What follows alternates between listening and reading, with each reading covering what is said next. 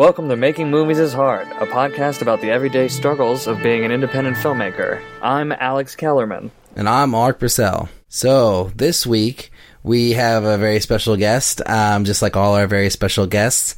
This guest, we've been talking to this guy for like a year, trying to have him on the show back in the days when Timothy was still with us. Rest in peace. Please welcome to the show. Just kidding. R.I.P. Just kidding. But not really kidding. I mean, he's completely disappeared from the show. But maybe he'll be back. Anyways, please welcome Script Supervisor Josh Gannon to the show. Hi, Josh. Welcome, Josh. Hello. Thank you for having me. So before I let you introduce yourself, I'm going to introduce you just briefly. Josh has worked on 17 feature films as the script supervisor, as well as TV shows, documentaries, countless shorts, working with a variety of famous and not so famous actors, and, also was a script supervisor for films of previous guests, Liz Manischel and J.D. Dillard, who were both on the show.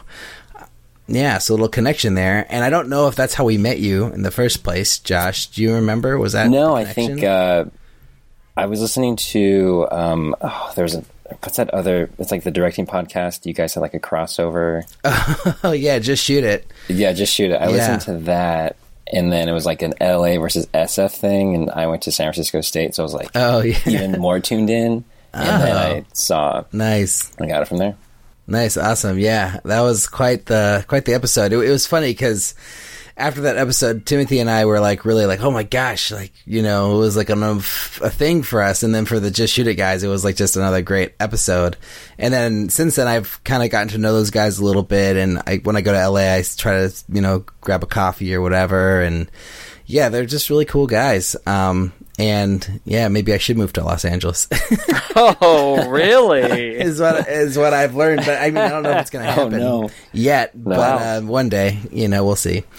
But that's awesome that you heard us from there, and that's actually how we met Liz Manischel, was through those guys. Like we heard her on their podcast, and then we got in contact with her after that.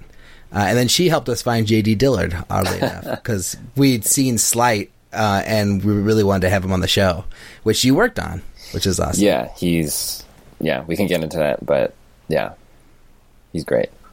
So Josh, give us quickly your 1 minute bio of, who you are and what you do.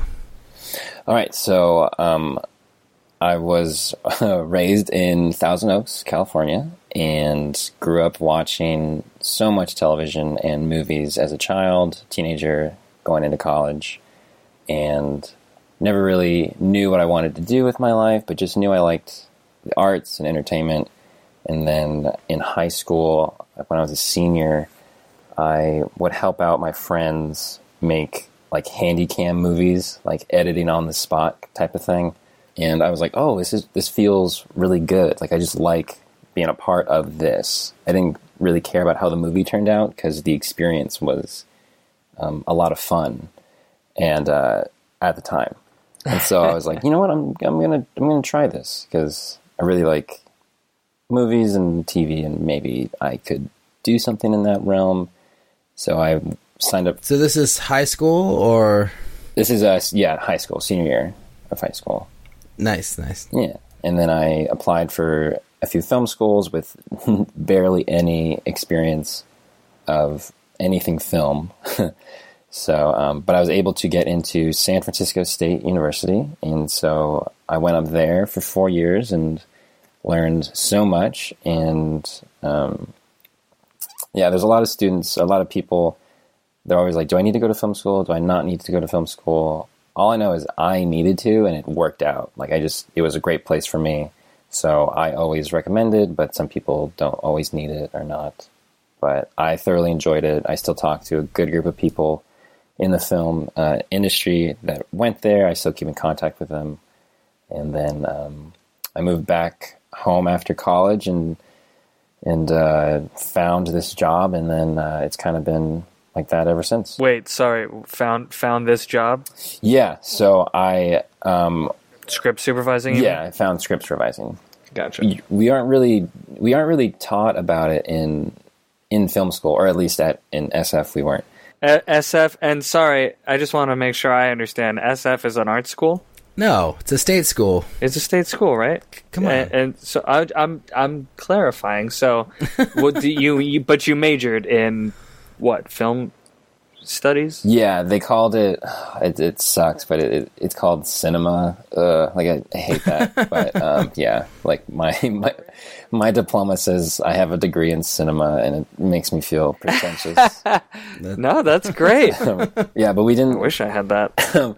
But we didn't have enough money for like a lot of equipment, nor enough classes to have tracks. Like some people like study film with emphasis. Yeah. So it was more like, It was more like everybody take these 10 units of film history. Everybody starts there and then figure out the last 35 units of whatever you want. So, interesting. Yeah. So if you wanted to, and what did you spend your credits? What did you study most there? I tried to study as much as I could because there's like 4 or 5 writing classes, 2 directing classes, a lot of theory, which isn't bad. It's not production. A lot of theory and. Sound and sound mix and sound design, but it wasn't mostly one subject because we didn't have a lot of subjects to fulfill 35 units. Okay, so you couldn't take 35 directing units. You had to like spread it around. Yeah, like you could take if you took all of the classes, you would take only 2 classes of the directing classes. So if you got into both, it was like amazing, interesting. And what year did you graduate from SF State? I graduated in 2012. Okay, cool. So I also went to SF State. I graduated in 2009, the January. So like basically 2008, you know. Oh, that's my parents started. I didn't do film. I did broadcasting.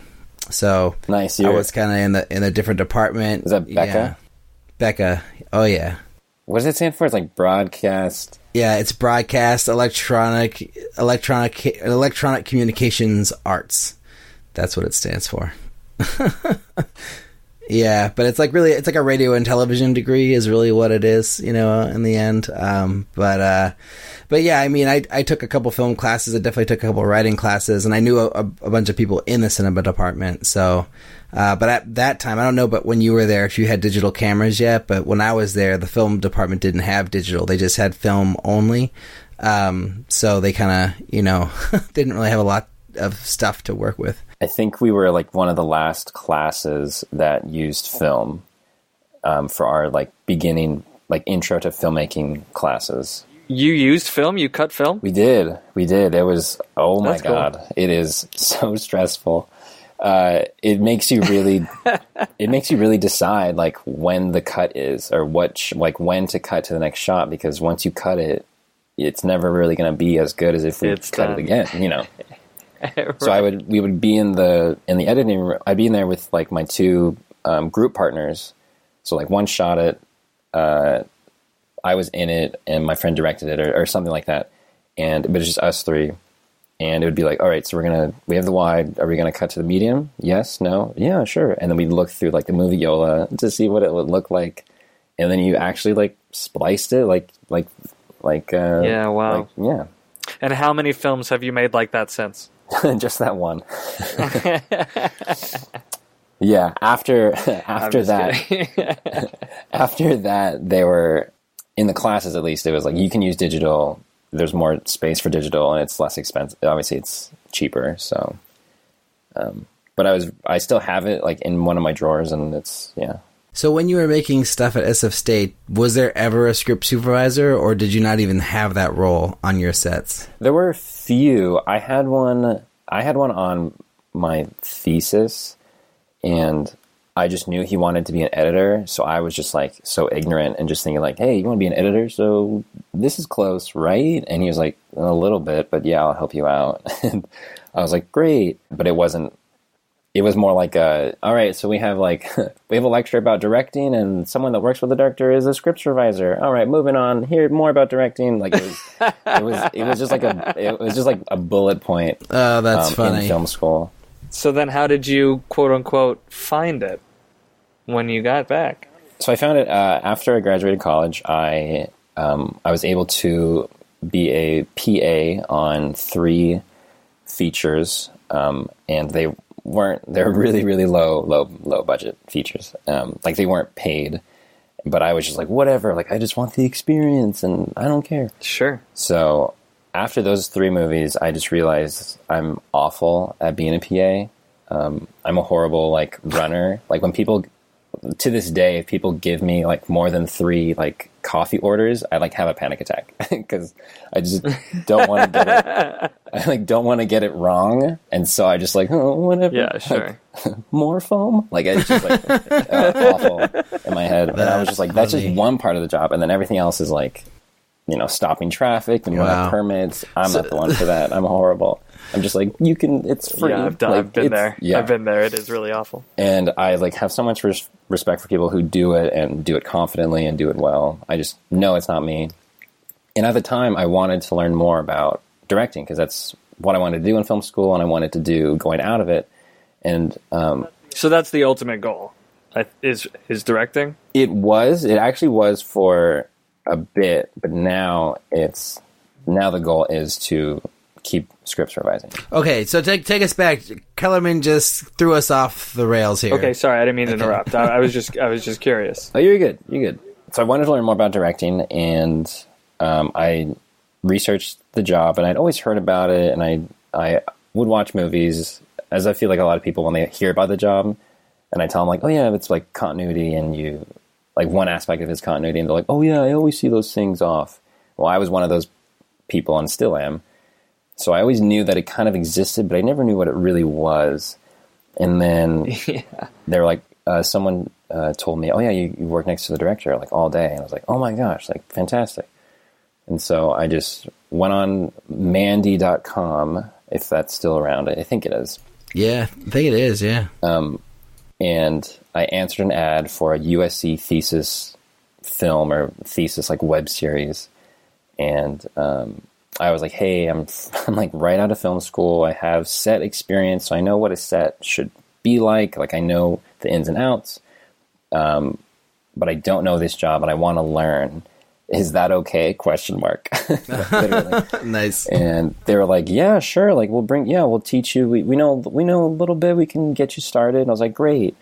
And so I went. Wow, that's amazing. Yeah, I got very lucky, and they said yes, and I showed up with a notebook, no script, didn't read it, walked on set, had no idea what we were doing. I had an idea. I had an idea of what we were doing because they're oh, it's this. It was a web series for Subway, the sandwich restaurant, and it was a web series for Subway? Yeah, it was a weird USC challenge or and it was very cute because it was a puppet.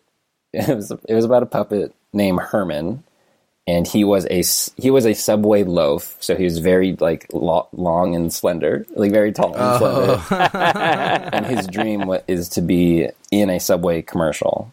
So it's his way of getting to Hollywood, quote unquote.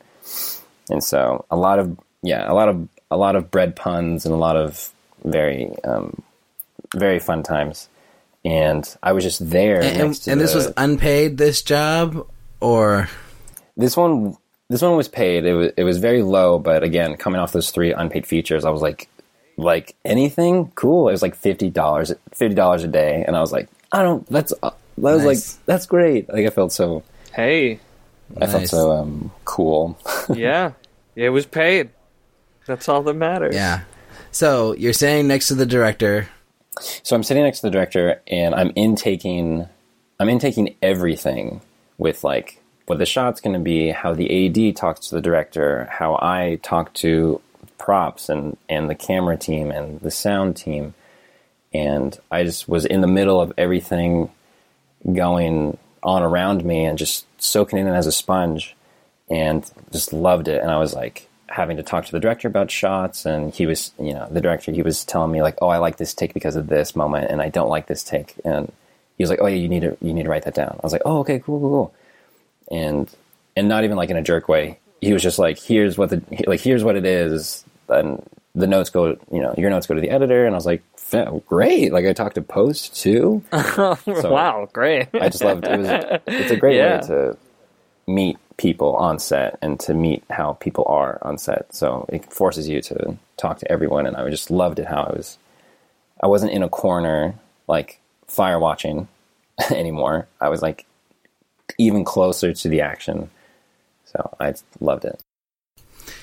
So did they have you do the lines on the script in this one? Did you learn that at that time, or was that something that didn't happen because it was a web series? Or they didn't teach me that at that point. I found that out a few gigs later, and after that, I researched the job and bought one textbook that's credible for the job. And I read that cover to cover, and I was like, oh, okay, so that's the line script, and these are the editor logs, and this is my notes, and all that stuff. So did you have logs on that that first project at all? Were you filling out reports or taking stills of anything or any of that stuff, or were you just giving notes and writing down what the director said? I was definitely giving notes and writing down what the director said, but what caught me off guard was the second AD came up to me and said, hey, I need your totals.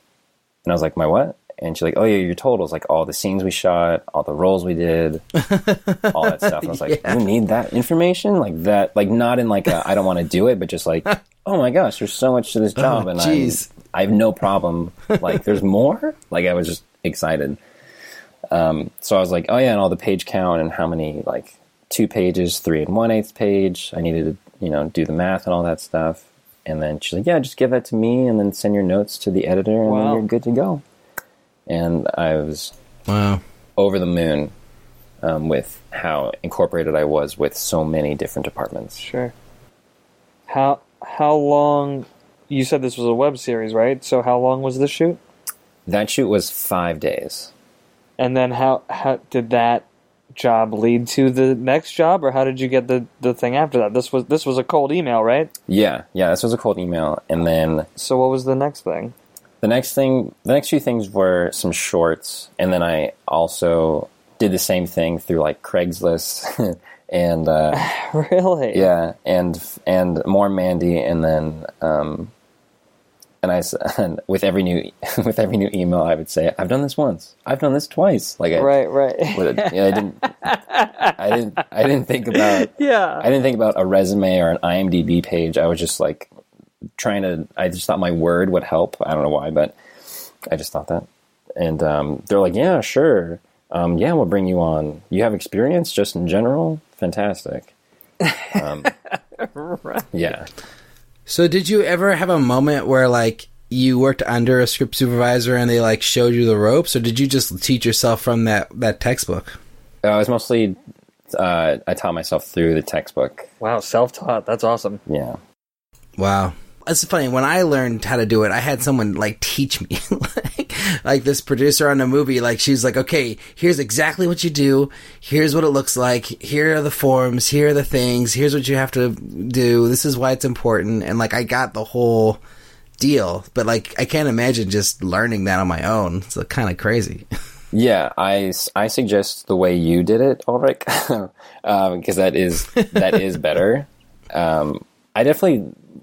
Once I really got interested into it, I definitely researched people on Facebook and reached out to hey, can we get coffee? Can we do this? And so people would send me their forms for their notes, and they'd be like, oh, this is this. And I'd be like, oh, okay, cool. But it was never a sit down. I was just about to ask you if you knew a lot of other script supervisors, or had some sort of mentor, or is there a group, a Facebook group that you join or something? There are Facebook groups still available to join, and they are great, and they're a great community. But in the beginning, I had no idea because this was so brand new, and sure. And so I reached out to a few people because they're like, "Oh yeah, my friend does this," and I was like, cool, could I talk to them, meet up with them? And so we meet up and swap stories, and I would ask questions like, you know, if this situation happens, what do I do? And so that would happen along with doing more shorts and reading the textbook. Like at this time, it was like a guide. Like, oh, I need to go back to like the manual. So then I would just like, oh, okay, that's how I fix the problem. When you say doing more shorts, you mean script supervising more shorts? Script supervising more shorts throughout the rest of that year. Yeah, because that web series was in August, and then to the end of the year, it was all short-formed projects. Short films. Yeah. Nice. And this is like 2013, roughly, or? Yeah, end of... Oh, no, it must be later. Well, it was end of 2012. It's like fall and winter of 2012. It was... the first time, and then going into more like web series, pitch pilots, and short films and videos. And at that point, you said you wanted to be a director? Yeah. So I was definitely wanting to learn even more about directing by getting on more sets and working next to the director at that point. So then at what point did you change your mind and decide that you wanted your career to be script supervising? How many jobs later? It was actually about 3 years later. Oh, wow. So I've been doing this for 6 years, so about 3 years ago. Was there some event that happened, or was it just over time you were like, I'm really good at this, and like, I'm making good money? It's a little bit of both, where I would feel more comfortable doing it, and I was like, all right, I really love this job. I really love script supervising.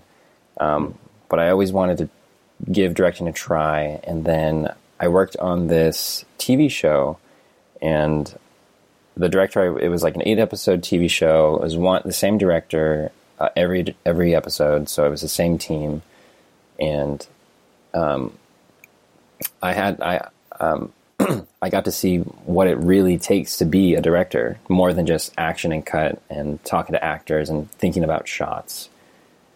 Right.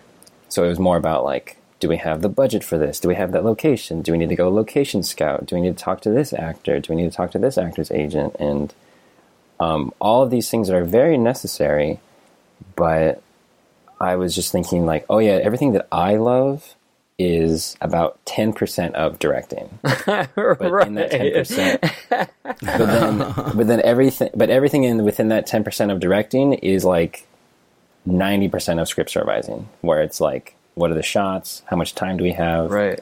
What do we need to get? All the continuity details that I like to fixate on. And then I was like, I know I can do this. I could be possibly great at this. Maybe I'm still trying, but I was just like, I can get a handle on this. And I don't want to spend the rest of my life thinking about those things for a career. Yeah. Interesting. So, so the love of the job was always there. The love of the job for script supervising was always there. And you didn't realize what it was at first. Yeah, I was still under I get to say action and cut and talk to cool people. But then it was like, no, there's so much more to it. Right. I mean, that's a huge part of it. That's like the meat and potatoes, but then there's so much more outside of that. Yeah. Yeah, it's the fun part. I mean... there's a lot of unfun parts about it too, or I should say more challenging aspects of, trying to get a project off the ground and doing the directing thing, which is, it ends up being a lot of producing really in the end. Yeah. But I don't know. I mean, that's just the way it is. And I've accepted that.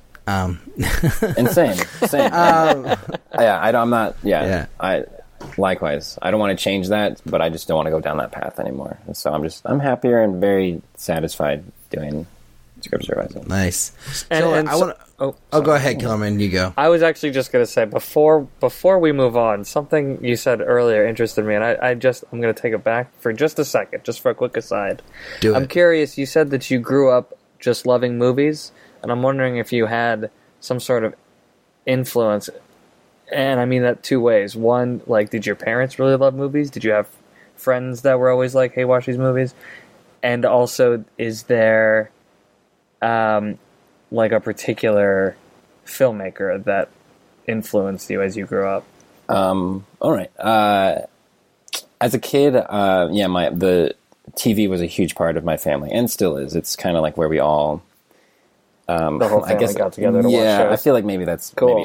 Maybe that's every family, but no, it's definitely not. Like if we were eating dinner and the TV wasn't on, I was thinking, what's going on? Like, what's wrong? And then some nights my mom would be like, no, we're going to talk to each other like humans. And I was like, all right, cool. That sounds like my experience growing up. But that's the special night. The special night is when you turn off the TV. Yeah. So I thoroughly enjoyed the TV growing up. And I would come home from school and watch TV and then do my homework. It was just a nice relaxation, just to like, I did school. I want to relax. I'm going to watch my favorite sitcoms or my favorite movies or a portion of it if I had a lot of homework to do. And same with my dad. Him and I would watch a ton of movies, and it was just like, all right, we're getting together. What movie do you want to see? Oh, I want to see this. Cool. All right, it's Christmas. What movie do you want to see? Yeah, cool. All right, yeah. And is there a certain filmmaker? Growing up, not really. I mean, I obviously love, like, yeah, there wasn't like one guy or one girl who was like the one person I was going to follow or anything. Yeah. Okay, sorry. We can go back to the regular podcast so now. Back to my question. To your regular program. No worries. So I wanted to ask about your first feature and what that experience was like, and if it was a big change from doing the shorts, and if you did things differently on the feature, or like what you learned through that experience, or just like kind of take us through what it was like to do the job on your first feature film. Oh man, it was so much stress. But it was funny because the first AD of the Subway thesis film got me my first feature, because she was going to first AD, and so she passed my name on. Really? Nice. And she was like, that's great. Yeah, I was very lucky. And she was like, I like working with you, and like, do you want to do this? And I was like, yeah, sure. But I also very had, like, lucky or knew the right person. Yeah, that's Kellerman's favorite thing to say. Oh boy, there's not. I don't think there's much luck. I think it's all about who you know. Anyways, not going to get into that right now. But how long was it from going to the Subway thing to doing the feature? Was it like a few months later, a year later? Like how long was that time period? It was about 5 months. Okay. Oh, nice. That's kind of perfect. Yeah. So it was really well timed, where I had like enough experience to just be able to say, yeah, I'll try a feature. Or else I'd been like, no, are you kidding me? Like, what's wrong with you? It was very stressful, and I knew all the forms that I had accumulated before the feature wasn't enough, and so I went and I did more digging and more researching and saying, like, are these all the forms I need? And then I looked on Google and I got a few, and then someone that I had reached out earlier on said, okay, these are the forms you need for a feature. Try this out, and then. Yeah, it was insane, but it was really great because it was all paper. There was no digital. Oh, wow. There was digital available. Okay. Were you doing any kind of, but it was all paper. Like taking pictures of anything or any of that kind of stuff? Or was Yeah, so it would be so much paper in a binder, and I was taking photos of what's on the screen, taking photos of the continuity, right. Of the wardrobe continuity, of the set design continuity. So my phone was like almost filled up just on continuity pictures. Very boring to the eye, but very important to me. Yeah, I was just like, again, taking in everything in as a sponge. Yeah, right. Just like, oh, this is how the day goes. 12 hours, half an hour lunch. I was like, all right, cool. There's a craft service table. That's fantastic. And then also the director was in it. Like, she starred in it. And that was the first time I'd ever worked in that situation. And so that was like, whoa, like, what is this like? Because she's in it. Wow, I bet your job is even more important on that set. Oh, wow. It was, yes, it was. So me and the DP, She really relied on the DP more than me, which is totally fine. But then she'd also come to me and say, like, am I saying everything right? Is everything going to cut? And I was like, yeah. You know, or if, like, I would say yes or no, and then we'd fix the problem. But I was just really learning. And when I look back at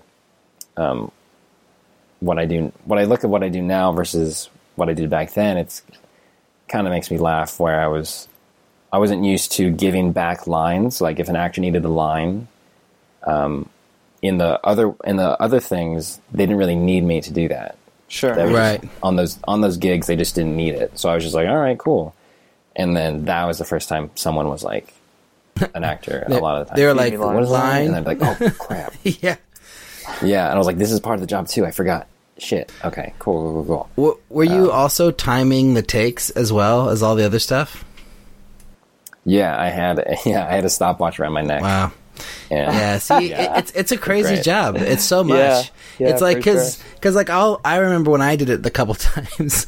Like, I got my phone on my script, like, 'cause I just took a photo of the screen, and then I'm doing the lines by hand, and I've got my timer on my phone, and then I'm like focusing on all that, and then an actor will ask for a line, and I will be like totally. Like, not even in that space. And it's like, wait, what? You want me to do that too? And, like, you know, it just takes you a second to jump in. But, man, it's a really demanding job. It can be, yeah. Alrik. It definitely can be. But once you get into any job, it's chaos. But then once you do it more and more, you can tackle those situations. So take us through your process then. So you get booked on a job. And then, like, what do you do? Do you go buy a new stopwatch and a bunch of new binders and stuff? Like, what does the job look like for you from that point on? So I get booked, and then I read the script at least twice without making any notes, just to see what the story is, and then the second time to see if I miss anything that's important, just so I get the gist of, like, this is what it is, this is where the character's going, and then, all right, cool, that's where it ends. All right, are there any other details that I should know just to watch out for? And then what I do now is I do a day-night breakdown, and so you guys probably know this, but if people listening that don't know... sure, yeah, go ahead.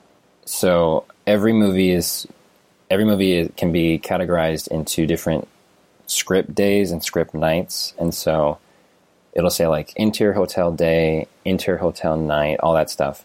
And so I try and make sure, like, scenes 1 through 3 is day 1, scenes 4 through 7 is night 1, scenes 8 through whatever, day 2, day 3, and so on.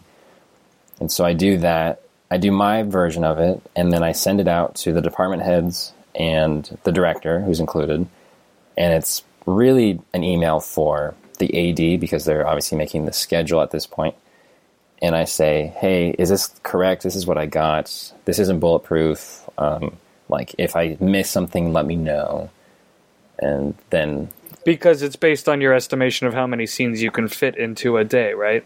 Well, no, it's more... For me, it's more about the story days. So it's like... Right, it's like what day is a character living in? Yeah, you know? Like, I see, I gotcha.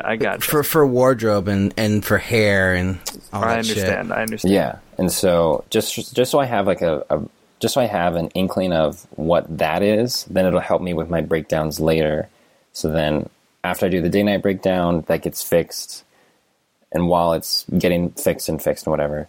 I color code every scene, and so I do a different color for characters, props, production design, hair, makeup, wardrobe, stunts, vehicles, possibly VFX, inserts that we might need, voiceover or wild lines that we need to get. And so I do that twice. And so I do that twice. And then... You mean you do 2 passes on the script? Yes, sorry. Yes, 2 passes on. For that. Yeah. Okay, all right. And what does your color code look like? Is it like you're putting different colors on each page that have these different things? Or, like, what does the color code breakdown look like? So it's just literally in the printed out script, So I still work with, now I'm digital and I work with a computer, but on the day, on set, I still have a binder with the feature on paper on it. And so every scene will look like, will be very colorful, depending on the scene, but I'll just cross it through or underline it on the script just so I have a reminder of the things we need and like this is coming up and so I have a bunch of underlines with different color underlines on the different things, just because I want to I mean the word script is in the title and so I should know that thing inside and out, and so when we get to the scene on the day when we shoot it, I might not always have time to read it as quickly as I would like, so I just want to be able to see the colors, just see the basics of what we need, and then I can go into and then I can read it possibly. But as long as I know, okay, so we have Rick and Sue, and she has a purse and he has a cigarette, and there's a car. Like just so my brain just works better with colors, where it's like, okay, two reds, purples, and an orange, two characters, two props, and a car. And there's no like industry standard colors, right? Those are just your own. Those are just my colors. I was taught to color coordinate in a producing class at State, and that kind of just stuck. Wow. And so I still use that that one. Yeah. That's amazing. It is pretty amazing. I definitely did not do that. And that's okay. I definitely prepped, but I definitely didn't do color-coded anything. I think that's freaking awesome. Yeah. Okay, so you do that, and then what's the next thing after you do the color-coded breakdown and you have your script all colorful and ready? I have the script colorful and ready, and I have questions for the director, whether if it's logical or if there's blood, it's like how much blood, and or if someone gets punched, it's like how big of a punch is it, or how much of a bruise do you want there to be on his or her face or whatever body part, or if someone's wearing a lot of lipstick and they kiss someone on the cheek, is there anything left over, is it that kind of a lipstick, like just those type of things that the director might know, that they might have thought about, and if not, that's totally fine, we can figure it out on the day. So I ask the questions, and hopefully we have an exchange. And then what I do is I do this thing called matchbacks, which I didn't invent. It's in this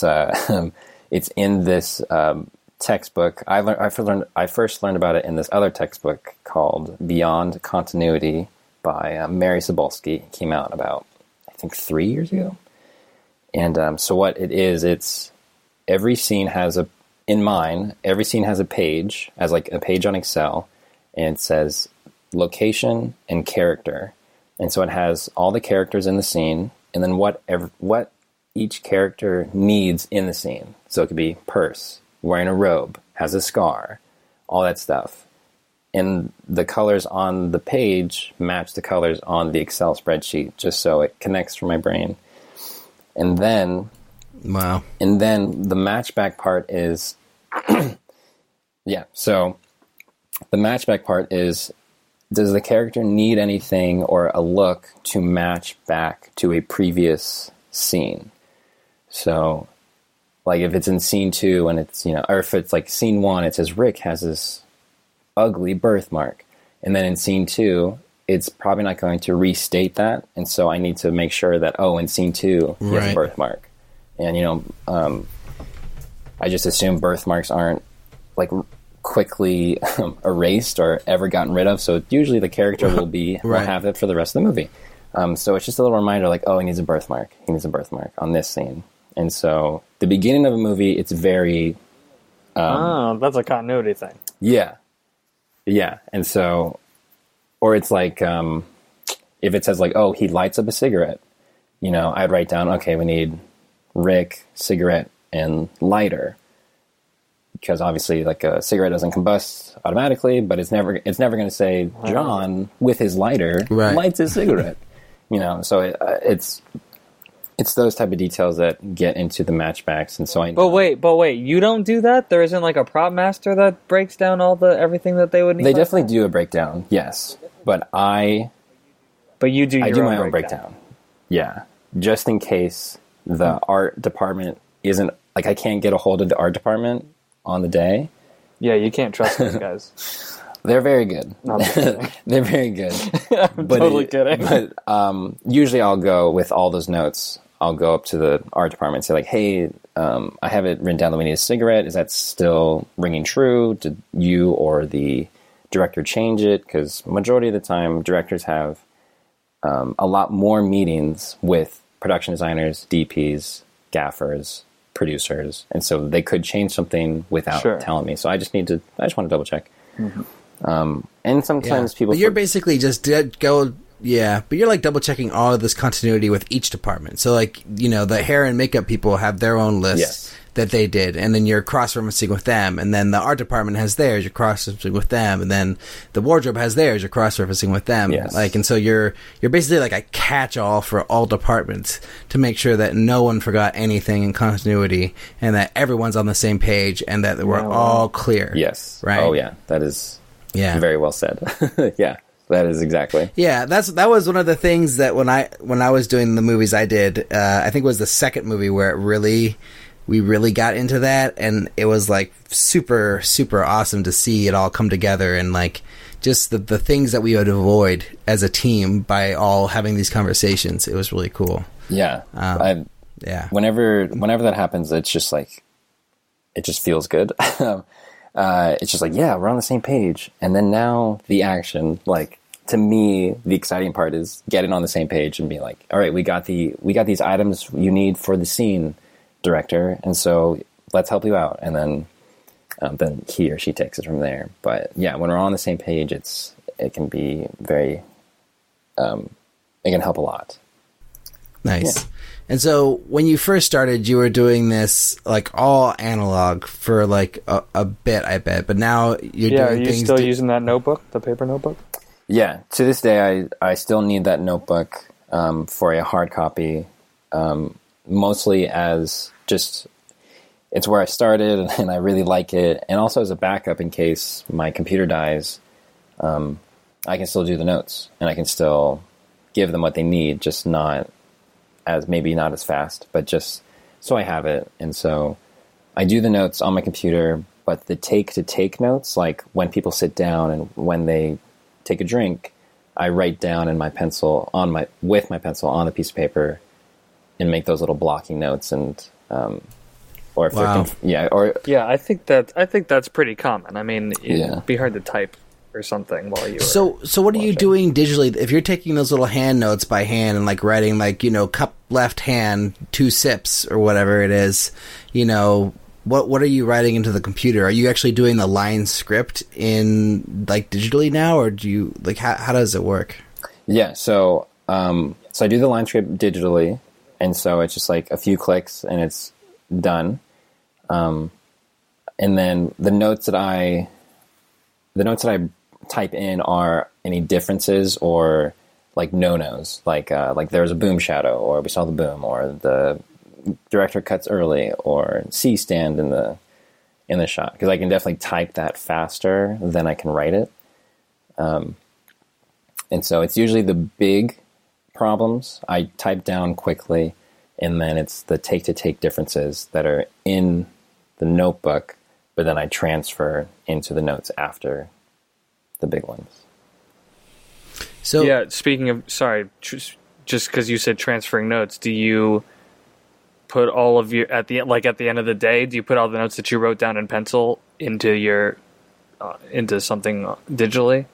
Only if it's They usually stay in the binder, but if it's a big change, like he lifts the jacket with his left hand versus the right hand, then I'll write lifts jacket with left hand in the notes, so the editor knows. Do you have a bunch of those notebooks? Do you keep them? I've kept some. I usually throw them away because they just will pile up. But sure, I think that's cool. But you're not handing those notebooks off to the production at the end. Yeah, so I give the notes to the production all through PDFs now. So, like, the binder that I have is mine. It's all digital. Mine to keep. Okay, so you're not, your color coded thing never goes to them. That's yours. No, yeah, they don't see that, and they don't need to see it. They don't want to see it, which is great because then I could do whatever. I love that. Yeah, that's cool. That's just for you. And this is just my way. People do everything on their iPads happily. I can't do that. Maybe I haven't tried it yet, but I really love my system. But people do it so many different ways. It's always interesting, which is why it's always fun for me to meet up with other script supervisors, because we just swap like, oh, that's what you do? Oh, what do you do in this situation? You use your iPad? I use my laptop. You're still paper? Like, it's always, there's always stuff. So are you taking pictures of the monitor still, or do you have like a little device you plug into the monitor to get your feed? Like, how are you doing that? I have a device. I have a Blackmagic recorder, I think it's called. And so I run a BNC from the monitor into that, and then it has a Thunderbolt cable from the Blackmagic into my laptop, and so I can get the feed from the monitor on my laptop.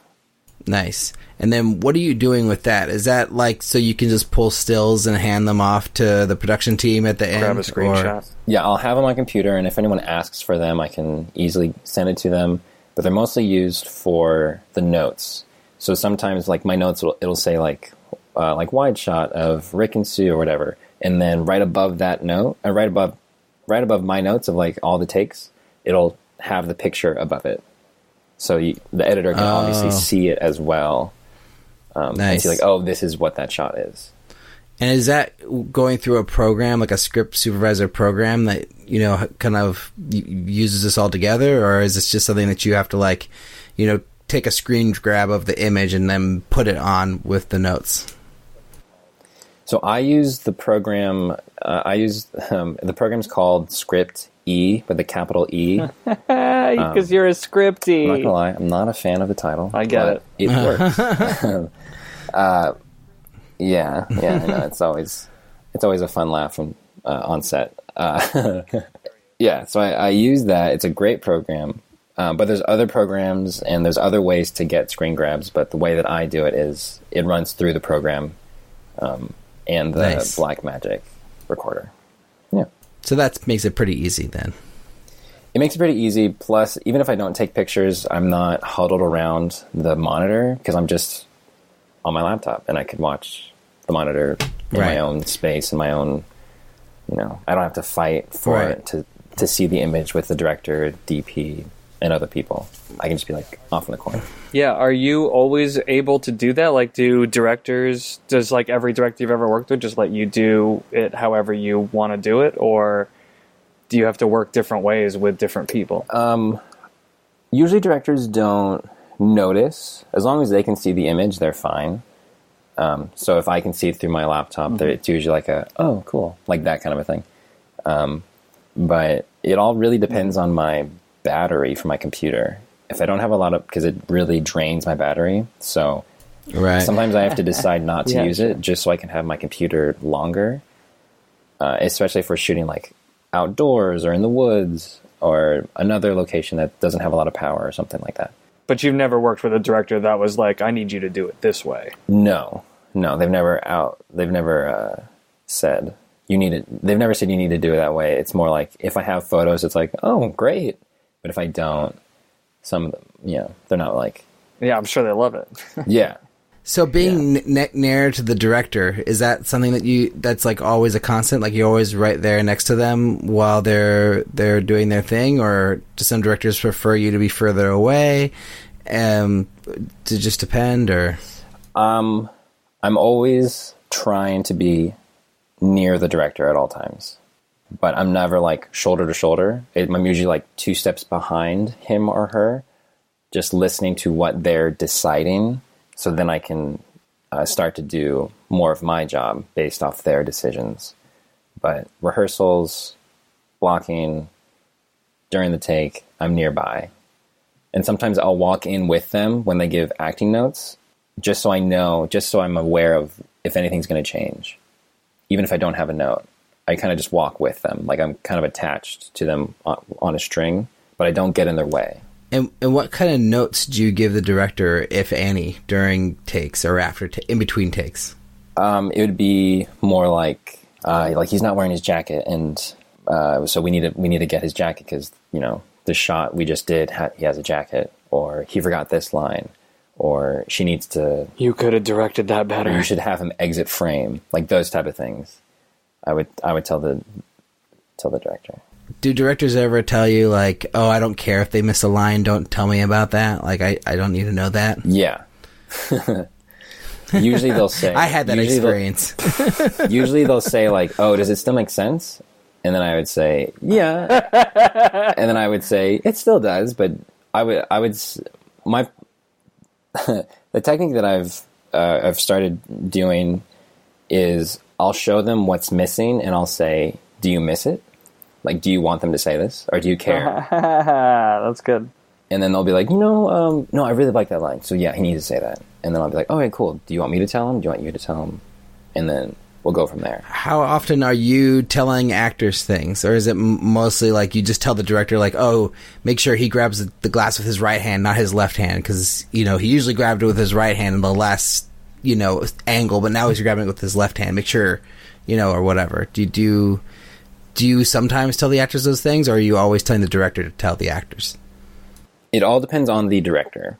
I love talking to actors about that stuff. I love building a rapport with the actors. I usually talk to the directors during the questions portion of the preparation where I ask them, like, how big is the punch? Like all that. I'll say on an email, I'll say, what is your process? Do you want me to talk to the actors, or do you want only you to talk to the actors?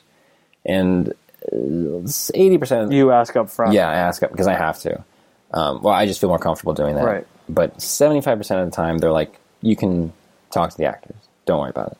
And I was like, great, cool. And then if it's a note that I need to talk to the actor, I'll go up to the actor and say, hey, last time you sat down on this line, we just need you to do that again. Okay? Like, I always give a question. Wow. Like, you good? We on the same page?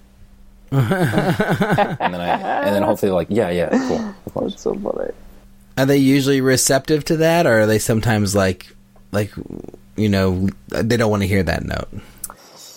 Sometimes they don't want to hear it, but luckily I haven't come across an actor who's like been like over the top, like, "What are you doing? Get out of here!" Like, it's never been like that kind of thing.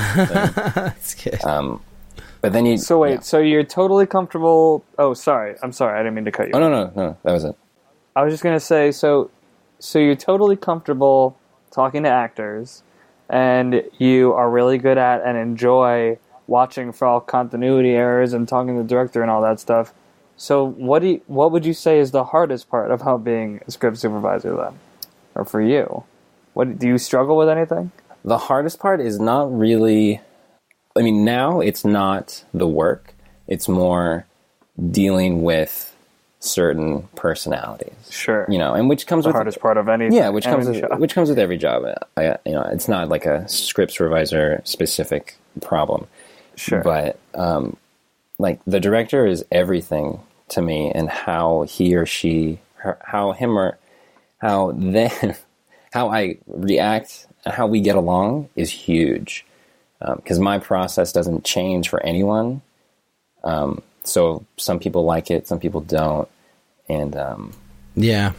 But there's that, dealing with obviously the personalities, and then there's a lot of backseat script supervising that happens on set.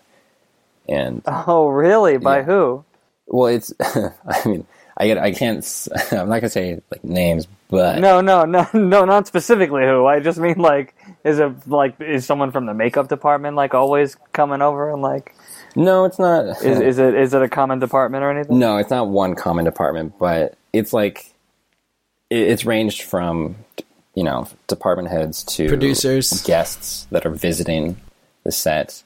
And that is one way to like piss me off. Because I mean, it's if you watch someone do something, it's so much easier to tell them what to do. There's no pressure for you to get it wrong. Right. So if someone catches something and I don't happen to catch it, they'll be like, "Well, you need to fix that," and I'll be like, "Yeah, okay. Like, thank you for catching it. I'm sorry I missed it." But like as time goes on, it's like there's you know, there is a lot to do, and but I just don't want people to think if I miss like one thing, because if someone who's not a script supervisor catches one thing, they're like on top of the world, as I would too. But if you're someone as a script supervisor who needs to catch everything and misses one thing, it's like the biggest disappointment to everybody because you missed it. Right. So there's a lot more pressure on us, which is fine, which is part of the job. But can I say I've caught every continuity error ever that I've worked on? No, I've missed. Sure, you're human, right? Yeah. Right. Exactly. You're only human. You're not a you're not a robot. One of me. I still have only two eyes, like everyone else, and so I'm obviously not trying to miss them, but it's just Do sometimes like you'll see something, and then like you know you have a way that you work with the director, and you've got a whole like system, and so you're going to bring that up at a certain way at a certain time, but you're like. You know, you're not running to like shout it out the first thing when the director calls cut, but then there'll be like somebody on set who just like, oh, you missed that thing, and you're like, yeah, I know, but that's not how we say it or whatever. Does that ever happen? Oh, all the time. Yeah. It especially happens with when things are out of focus or there's a boom shadow. Those are the top two things that everybody notices. So I don't. People need love to see boom shadows, right? Yeah. So I don't need to be like, hey, I know you heard this 10 times, but I'm going to say it for an 11th time. But there's a boom. Like I don't. Like I know better. But like a lot of people think, or I feel like it's perceived that if I don't say it automatically right away, that I missed it. But that doesn't always the case. Because if someone, if, you know... You're usually writing that down, though, too, right? I'm usually writing it down because I noticed it, and then someone else says it, and then I, you know... And then they look at me and say, like, did you see that? And I'm like, yeah. And they're like, why didn't you say anything? And I'll say, because you just did. Like, why? It doesn't need to be said twice. Right. You know? So oh, man. That does happen. It's so funny. I was working on a movie, the second movie I worked on. I only did two as a script supervisor, but the cinematographer, Paul Nordine, great guy, local guy. I was so excited to do my job that, like, you know, when it was clear that the camera department and everybody knew about the issue, I would still, like, say something to him every time. And he got so mad at me because he would just be like, yeah, I know. Obviously, that's an issue. Like, whatever it was, you complete moron. And I was like, oh, yeah, right. Of course you know what you're doing. Yeah. But then every once in a while, I would catch something that they wouldn't see, and they would be able to fix it and adjust for it, you know? So I did have my victories. But I had to learn on that movie, like, obviously don't call out the obvious ones that, you know, we all see. You know, you gotta know which one to call them and when not to, you know. Yeah. I mean, when in doubt, say it. That's usually how I feel. Right. Because the worst thing they can do is your experience. Is say like, yeah, I know. And then I'd be like, okay, I'm just trying to help. Like I'm doing my job. Right. You know? Yeah. But I've definitely been in the situations where it's like, you know, I've said a few things. Maybe I'll give him this one take. And then I regretted it immediately because then we missed something. And I was like, darn it, I should have said it. Yeah. So I have one last boring question before I have like a couple of bigger questions. But do you normally run lines with the actors in between takes? Is that like part of your job that you do, or is that something that just happens sometimes? I only run lines with actors if, one, they are not getting it, or two, they ask. Yeah, that makes sense. Because because I don't want to... Like, my best day on set is when I don't speak. Like, I don't need to speak on set for me to have a good day. So I only speak to the actors when I need to. And so if they're having trouble with the lines, I'll say, like, hey, here's the scene. Because I'll just preemptively know that they might ask for it. And then I'll go off and do something else. Or, quote-unquote, go and do something else. So I don't, like... make them feel like I'm breathing down their neck to be like, this is the stuff. Right. Or if they say like, hey, can we run through the lines? Then I'll be like, yeah, of course, let's do it.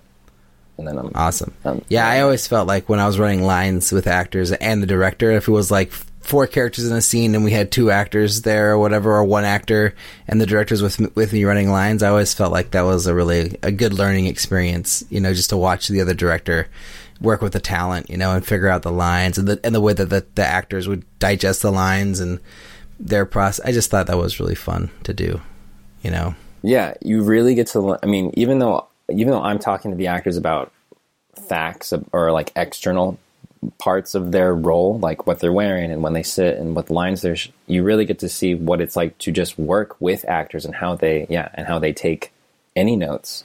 Right. And so it's always helpful to see like, oh, you know, he likes it like this and she likes it like this. And so that's how I'm going to work this, you know, this duo for my notes. Nice. If I'm allowed, obviously, to talk to them. But, which, yeah, you learn a lot. Yeah. And sometimes you're not allowed to talk to them. And that must be awkward when you're not allowed to talk to them. It is at the beginning, but then that usually dwindles down to, okay, the director will be like, okay, you can talk to him because there's so much. Right. And so I'll say, oh, he should have a jacket and he's got to do this. And he's got I want to help out. Yeah. And then usually my version of giving notes, they're just like, can you tell them that? And then I'll be like, great, fantastic. Nice. And I'll talk to the actors. But it can be awkward if I'm not allowed to talk to the actors. One time I had to give a note to an actor's assistant. Oh, really? For the assistant to give to the actor? Yeah. Yeah. Was that just because it was a famous person, or why was that? That was because they didn't like me. The actor didn't like me? Oh. The actor didn't like me. And wow. Because I was... Yeah. No, that's too bad. But I knew awkward. The note needed to get... The note, yeah. But the note needed to get to her, so I was like... but you said... because you what? You said they didn't like you because... Oh, because I was like... telling them, I need you to sit down. Or like on this line, you know. Remember you had the plate in your hand, like, you know, or you had the jacket. Don't forget this line. And it's not like every... Hopefully it's not every take, but if it is every take, I can get on people's nerves. And so if I can read that, I'll be like, okay, she might not listen to me, so who is someone she will listen to? That makes sense. Sometimes it's the assistant, sometimes it's the director, sometimes it's hair and makeup. But that was only once. That was only once. Luckily, it's only once. But yeah, nice. So the big question I had. Yeah, what are your juicy questions? You know, you've worked on like over 50 projects with 50 directors, either shorts, features, whatever. So you've worked with a lot of directors, and I just had some questions about directors in general. Like, what have you learned from watching all these people do the job over the last like 4-6 years? Like I said earlier, I learned what it really is, other than just the fun bits. And I've learned how to go about your day, like how much energy to burn throughout the day so you're not burned out at the end of it. Ooh, that's a hot tip. Pace yourself. I love that. Yeah. That's a good one. I've worked with the directors who after, between every setup, they go off away from everyone and they're just reading their script and their notes. I worked with this one director, her name is Marty. Her name is Marty Go. She's very talented, and after every setup, I would just see her just, all right, cool, we're going to do this shot? Great, cool. Let's line it up, everybody. And she would walk off, go into like Zen mode, and just look at her script and she was still working and still like going at it, even 3 shots in, and it was just so inspiring. And that's how she works, and that's how she doesn't get burned out, or that's just her process. Some people are just like shooting the shit as directors, just like, yeah, like this funny story that has nothing to do with this movie. You know? So yeah. I've seen different people's process throughout the day, and I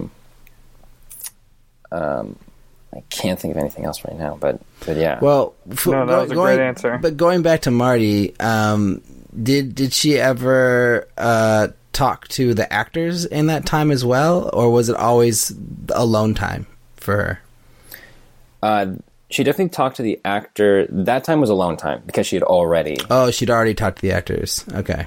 Yeah, or she would go to the actors after that because we had some downtime because Grip and Electric would have to light it. And then once they were lighting it, then she would focus on the script and just be like not wanting anyone, you know. Like I never went up to her, so I never like found out if... If she wanted right. someone. I did ask her a question once, and she was very open. She's like, "Yeah, sure, of course." But she just had this. I'm super like I just love working with her. She's so great. And but when it was quiet, she was always working. And then when it was loud, when the actors came back and we were ready to go, she was in it to win it and just up and at it and talking to the actors and talking to the crew and all that stuff. So did you notice that something similar to that with any other directors, like that they don't like shoot the breeze and whatever, that they're focusing in on the job the whole time or having quiet time, or is that something kind of unique you saw with her? That was something unique I saw with her, but I wish I saw it with every director. Well, every director has their own process. Nice. I'm sure, and that's very true. Right. That's very true. Right. But I love that nothing was good enough. So she was just like, "How can we make it better? What can we do?" And she would ask me questions. Yeah. And I'd be like, "Yeah, this shot works. This line works." And it also depends on the subject matter. When it's like a lighter, like rom-com, everything's lighter. Everything's like, "Yeah, we're, you know, this is great." Oh, yeah. You've worked across all genres, huh? What's your favorite genre to work in? Comedy. Which might seem weird because all the improv, which could make my job hell, possibly. But with the comedy, it's so much more fun and lighthearted, and everyone's trying to, you know, beat the joke with all these different bits. And so... that's my favorite to work on, but dramas are a lot of fun too, just because it's, you know, yin and yang. Just you get some of comedy, you get some drama. Sure. But yeah, most of the time, comedy directors are more like easygoing. It matches the genre where drama and horror directors that I've come across, they're a little bit more like, let's do it. Let's be serious. Let's do this. Let's have fun. Yeah, it'd be hard to shoot a comedy with a super serious director. Yeah. Right. Yeah. So no laughing on set. Yeah, but be funny. But with that'd be awful. But one thing I've learned from working with all these directors is how they stage a scene, like how they would do it. And so it's always interesting to see how people how they want the actors to move and how they don't want to move, or how they want to, you know, I've learned a lot about how directors talk to actors in general about acting notes just by being there and listening. So it's always interesting to see people's processes through that. What are some like things that directors will say to actors that you picked up on? Like, is it usually less instructions, more instructions? Like what are some things that we could take away from that? Yeah. What do you think has worked the best? I think what has worked the best is in openness to collaboration, because once, even if I've seen this happen where people can give a note that is absolutely ridiculous. But the director, I think if it's handled well, they could be like, you know what? Okay. Let's try it. And then let's try it. And they try it and it doesn't work. And then they do what the director actually wants to do. So they take everyone's notes into consideration. Obviously just don't be mean. Don't yell, which doesn't happen, you know? Right. But if it does, it's like, it's still shocking. Yeah, definitely. Do you see a lot of yelling on sets from directors these days, or not so much? No. I saw on the first film I ever worked on, the director choked out one of the actors for fucking up a monologue. Whoa. It was insane. Oh my god. That's terrible. It was crazy. I mean, I've worked with the directors who I've known for a long time. And they've said, yeah, that's great, when I know they really meant that wasn't great. So that's right. So even they know, like, I'm not going to say, like, it's horrible to your face, but let's try it again. You know, right. It's, you know, because you're, if I was an actor, I wouldn't want to be told, like, you're doing horribly, fix it. I would be like, all right, why don't you direct me? You know, right. Because you're the director. So, so they just go along with it, and they're very, they know how to handle situations well like that. So what is something that you've seen directors do that you'd recommend people avoid doing on sets? Like, what's some no-nos? I would say... that's a good question. I guess. Oh, man. Well, no yelling, obviously. That's one. Sorry, wait. Did you ask about directors? Yeah, like what should a director avoid doing on set? That's a broad question, Alrik. It's some no-nos. I don't know. I mean... No worries, I can get it. All right. That's not any more broad than what's a good thing directors did on set. I mean, I was gonna say that. Well, what do you have a better question to ask? You can ask it. Well, we could reel it back to being a script supervisor. Is there anything you would say definitely don't do to some new up and coming script supervisor? Fine. Obviously, I care more about the directing advice than script supervisor. We talk to directors all the time. I know, but they don't know what they don't know what's good or bad. I mean, just like I don't know what's good or bad. Nobody knows what's good or bad. The directors are doing all kinds of crazy shit. But Josh is in a really, but he's in a very unique position because he's right next to all these directors, and he's worked on so many more things than I have. So I want to soak up all the juices. All right, I wasn't saying it was a bad question. No, it totally makes sense. I get it. You're just clowning on me. I just thought that I would maybe pose a question that was easier to answer. I got an answer. Awesome. I would say for directors to avoid... I didn't mean to make it sound like you couldn't answer. No, I know. But throughout that tangent, I was thinking about an answer, so thank you. Okay, great. I would say for directors to avoid... wanting to please everybody on set. Does that make sense? Mm, you think that's a bad thing? I think it's a bad thing in the creative position on set. Sure. Because if everyone's saying like, we should do this, do you like the dolly shot's really hard? Do you want to get it static? I don't think directors should be yes men and yes women. And sometimes they are. You don't think they should compromise their vision? I don't think it should be it's always hard. It should always be a balance. Like you should always know what you want, but if you get told a note and you don't like it, you should be able to say no. Like, I don't want to do that. Let's do this. But that's the hardest part. But be open. To, like, know that balance. Yeah, that is, and I've been there. I've directed, and it was hard for me. And so I totally understand, but we also have to do our job. Can we talk about that for just a minute? I know we're running out of time, but can we just talk a minute about the things that you directed? Yeah, sure.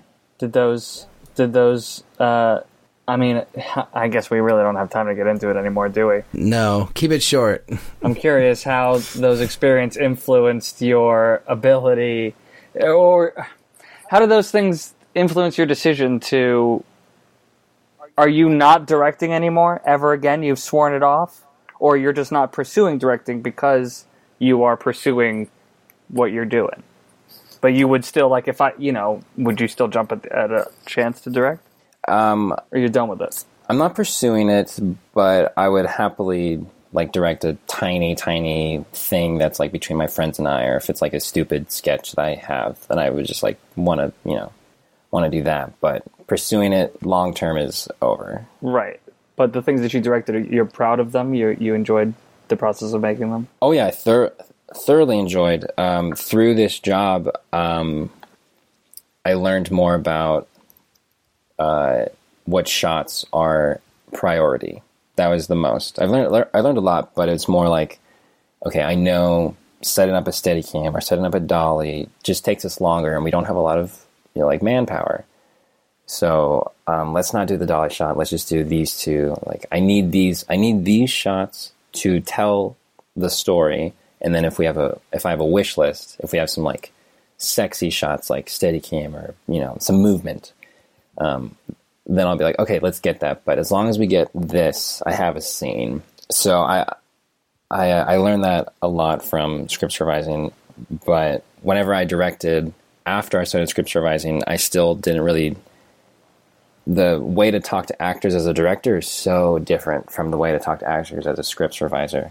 And so I always had trouble with that. Did you have a script supervisor on the things you directed? I did on a couple, and sadly, I will admit... Really? Yeah, sadly, a few things I directed did not have one after I started script supervising. Well, that's okay. Yeah, and I just felt like... That's okay, man.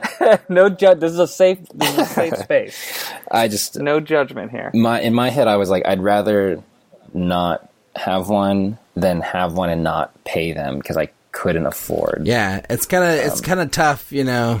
I don't know. I feel like having one and not paying them, coming from my background, is worse than not having one. But that's just me. Sure. When you did have one, were you just like jealous of them the whole time? God, I just wish I could be doing that. No, I was. I'm the exact opposite. I was like, why would anyone want to do that job? Sure. Like, I was just like right. But I had my director brain on, and I was excited, and I'd gotten young. Right. Yeah. Awesome. Well, I wish we had time for one more question, but I don't think we do. Unless, Kellerman, do you have something you're dying to ask? No. I'm not good at following outlines. You're terrible. So I kind of skipped around a little bit. No, I think it was great. The conversation was happening organically. No, it was. It was great. I thought we hit all the major notes. Yeah. The one I just said no more questions, but the one last one. Did I skip one that you really wanted to ask? No, I just feel like just for the sake of the script supervisor episode, like we should ask, like, you know, for young scripties who are just trying to get started, like, what advice do you have for someone who just really wants to get in and start doing this? I would say to get on set. And I would say try out just paper for like 2 gigs, no digital, because with paper, it's literally just your eyes and your notes. And so if you have the foundation of paper, then I feel like it's a better training tool to get up to digital, in my honest opinion, rather than if someone starts in digital, because, well, I mean, first off, if your device dies and you can't charge it, you're kind of screwed. Right. Because then you have no backup. You can't go back to be like, oh, well, okay, in paper I did that. You know, when I was paper, I did this. Or you can't do that. But when you are paper, you have something you could write on, and it really trains your eye with what you have to look out for and how important it is for you to latch on to those things, like to latch on to those details when you only have a pencil in your eyes. So you have to write down everything. And I think it's a good practice to get up to digital instead of people trying to fast track to digital. Yeah. And then also with digital, they're great programs, but like I have a friend who uses just Excel, and I have a friend who just uses paper, and then I have another friend who uses this other form called Peter Scarrett Forms, which is a very good program. Nice. But I wouldn't say one of us is... Peter Scarrett Forms? Yeah, Peter Scarrett. It's like Skarratt. And he's an editor, and he invented these own forms because he was tired of looking at horribly organized forms. Awesome. And so... That's great. Yeah. But I wouldn't say one of us is better than the other just based on the technology we have. It's all just a little different. Yeah, it's just a different output of notes and the way you input your notes as well.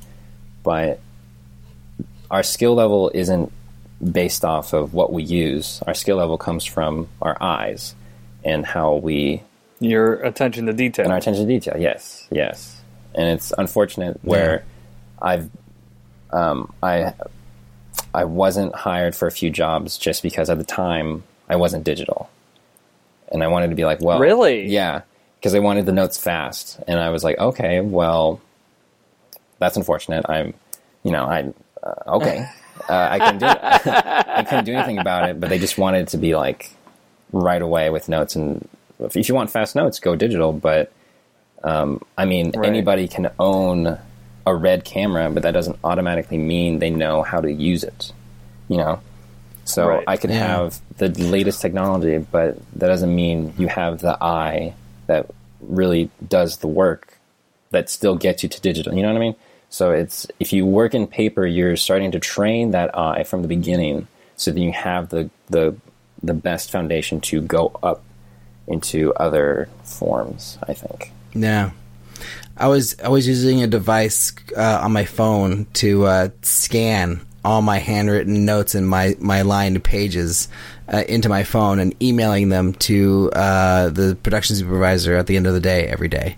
So although I was all analog, I would hand off digital copies of my notes at the end of wrap every day. Yeah. So that was kind of nice. I mean, I think the editor liked that. I definitely did. I did that for the first feature. So that was definitely interesting. Okay. Yeah. So it's another 30 minutes or so of work to do at wrap, but usually there's some downtime while people are wrapping up anyway. So there's time for that. But yeah, digital obviously would be simpler. It is simpler, but I think for anyone starting out, try paper just to get a handle of it and then go to digital. Yeah. Yeah. Nice. Yeah. All right. I do have one more. That led me to another question before we wrap it up. I got one more. I can go. I could go all night. So stop me whenever. You literally just made me think of something though, because you. So, how do I? What's the best way to ask this? Are there other careers you love script supervising and you plan to make that your career? But are there other careers that script supervising is a good stepping stone to? For example, could script supervising have led to you directing?